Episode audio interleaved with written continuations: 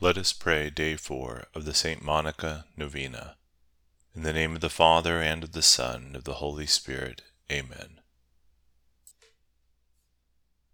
Exemplary Mother of the great Augustine, you perseveringly pursued your wayward son, not with wild threats, but with prayerful cries to heaven. Intercede for all mothers in our day, so that they may learn to draw their children to God.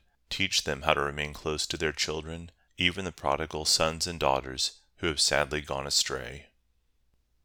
Today we pray for those who reject the Church's God given teachings. May the Holy Spirit open their hearts and minds to the truth and wisdom of those teachings. Dear Saint Monica, troubled wife and mother, many sorrows pierced your heart during your lifetime, yet you never despaired or lost faith. With confidence, persistence, and profound faith, Pray daily for the conversion of your beloved husband Patricius and your beloved son Augustine. Grant me that same fortitude, patience, and trust in the Lord.